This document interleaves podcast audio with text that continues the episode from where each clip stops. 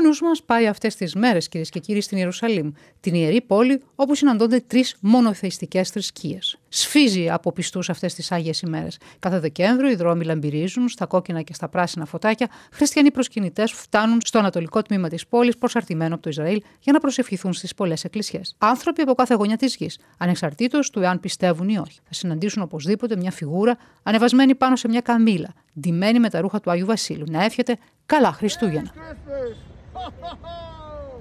Πριν από 7 χρόνια, ο κατακόσμο Ίσα Κασισίες, 52 χρονών και πρώην μπασκετμπολίστας, μετέτρεψε το ισόγειο του σπιτιού του ηλικίας 700 ετών σε σπήλαιο. Εδώ προϋπαντεί τους επισκέπτες που θέλουν να συναντήσουν τον Παλαιστίνιο Άγιο Βασίλη, να του μιλήσουν, να φωτογραφθούν μαζί του, να πιούν ζεστό κρασί και να πάρουν μια καραμέλα για το δρόμο. Τις προάλλες, καλωσόρισε τους πρώτους επισκέπτες με τις οικογένειές τους που έκαναν ουρά για να τον δουν. Έχουμε να κάνουμε με πολλές θρησκείες. Εδώ στην Ιερουσαλήμ έχουμε μουσουλμάνους, χριστιανούς, Εβραίους, όλοι έρχονται στο σπίτι μου. Ανοίγω την αγκαλιά μου σε όλους, λέει ο Κασίσιαχ, που είναι ο ίδιος χριστιανός. Το ύψος του είναι σχεδόν δύο μέτρα. Δεν φαίνεται να φοβίζει τα παιδιά όταν τον πλησιάζουν. Η 8χρονη Μαρουά, Παλαιστίνια μουσουλμάνα, εκφράζει την αγάπη της. Δεν είμαι χριστιανή, αλλά αγαπώ τον Άγιο Βασίλη. Έχουμε και ένα χριστουγεννιάτικο δέντρο στο σπίτι. Αλλά ποιος είναι ο Παλαιστίνιος Άγιος Βασίλης, Καταρχήν, μας συστήνεται και επίσημα.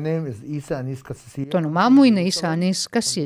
Είμαι από την Ιερουσαλήμ, από την παλιά πόλη. Η οικογένειά μου ζει εδώ και πάνω από 900 χρόνια. Άγιος Βασίλης έγινα πριν από 15 χρόνια. Η ιστορία ξεκινά από το ότι του πατέρα μου άρεσε να αφορά τη στολή του Άγιου Βασίλη για τα παιδιά του, εμένα και την αδελφή μου. Το 2016 πήρα τηλεφώνημα από τη σχολή Άγιων Βασίλειδων από τη Νέα Υόρκη.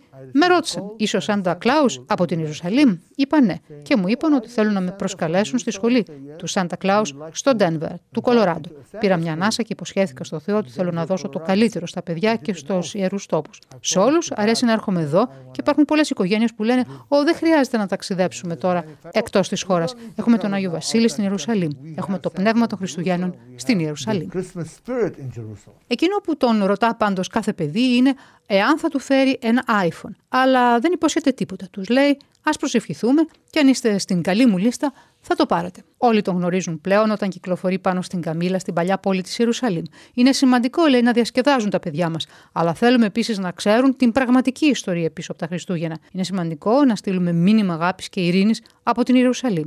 Είναι η καρδιά του κόσμου. Όταν θα έχουμε ειρήνη εδώ, θα έχουμε ειρήνη και σε όλο τον κόσμο.